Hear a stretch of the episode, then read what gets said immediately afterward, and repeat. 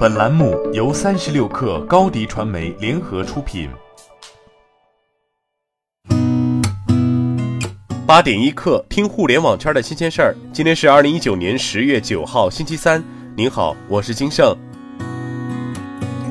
二零一九年诺贝尔奖第二个奖项揭晓了，瑞典皇家科学院宣布。吉姆·皮布尔斯、米歇尔·麦耶和迪迪埃·奎洛兹获得今年的诺贝尔物理学奖，以奖励他们在天体物理学方面的发现。过去五年当中，天体物理的成果已经三次得奖，除了今年以外，还有2015年的中微子震荡以及2017年引力波的发现。未来汽车公告称，第三季度汽车交付量为4799辆，高于此前4200至4400台的销量预测。环比第二季度增加百分之三十五点一，其中包括四千一百九十六辆 ES 六、六百零三辆 ES 八。这一数据并不抢眼。新能源汽车补贴退坡叠加召回事件对未来的影响不小。为了刺激购车需求，未来在第三季度推出了终身免费质保、终身免费换电的双免政策。此外，车市速有金九银十效应加持，未来还在九月补充出台了购车优惠政策，例如三年分期免息、三成首付购车等。VIPKid 昨天正式确认，腾讯领投一轮融资，双方将继续深化在互联网教育、人工智能、云服务、教育公益等领域的合作。华兴资本担任独家财务顾问。VIPKid 并没有透露此次一轮融资规模。此前，腾讯参与了 VIPKid 的 D 轮和 D 加轮的战略融资。央视新闻昨天再次发布声明称，已注意到 NBA 总裁亚当肖华回应休斯顿火箭队总经理莫雷发表涉港不当言论一事，对亚当肖华声称支持莫雷自由表达权利的说辞，我们予以强烈不满和反对。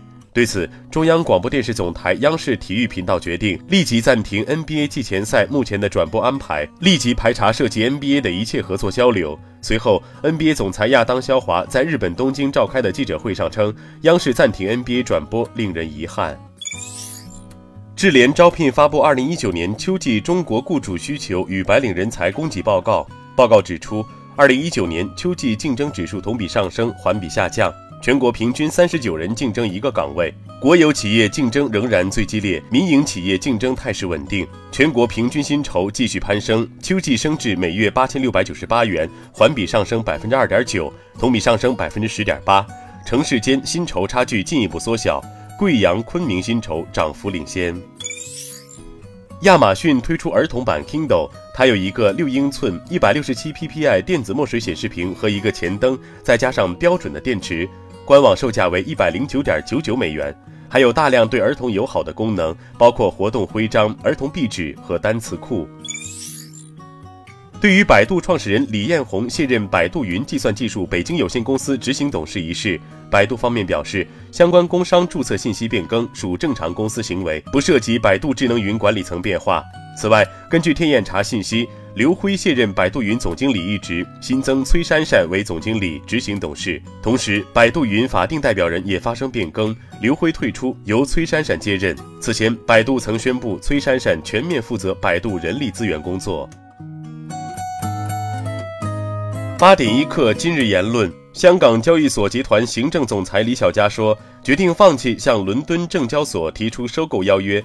因未能取得伦敦证交所管理层方面的积极回应，这不是一个容易的决定。放弃重大的战略机遇固然可惜，但却是最符合我们股东利益的决定。我们不得不忍痛放弃。未来几年将继续从立足中国、连接全球和拥抱科技三个方向，积极推进港交所的战略规划。好，今天咱们这期聊到这儿，我是金盛八点一刻，咱们明天见。